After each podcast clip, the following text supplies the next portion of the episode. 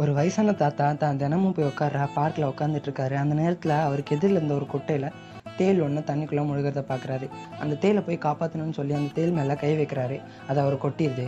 ரெண்டாவது தடவை முயற்சி பண்ணுறாரு அப்பயும் அவர் கொட்டிடுது.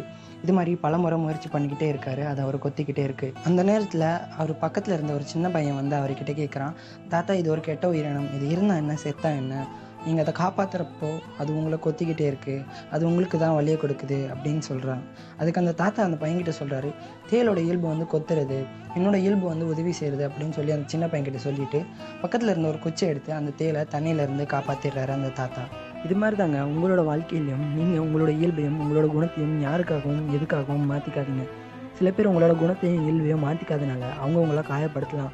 அந்த நேரத்தில் அவங்கக்கிட்ட இருந்து நீங்கள் கொஞ்சம் ஒதுங்கியே இருங்க. நம்ம வாழ்கிற இந்த வாழ்க்கையில் நிறைய பேர் தன்னோட சந்தோஷத்தை தேடிட்டு இருக்காங்க. சில பேர் அதை உருவாக்கிக்கிறாங்க. மற்றவங்களோட இயல்பை மாற்றுறது மூலயமா.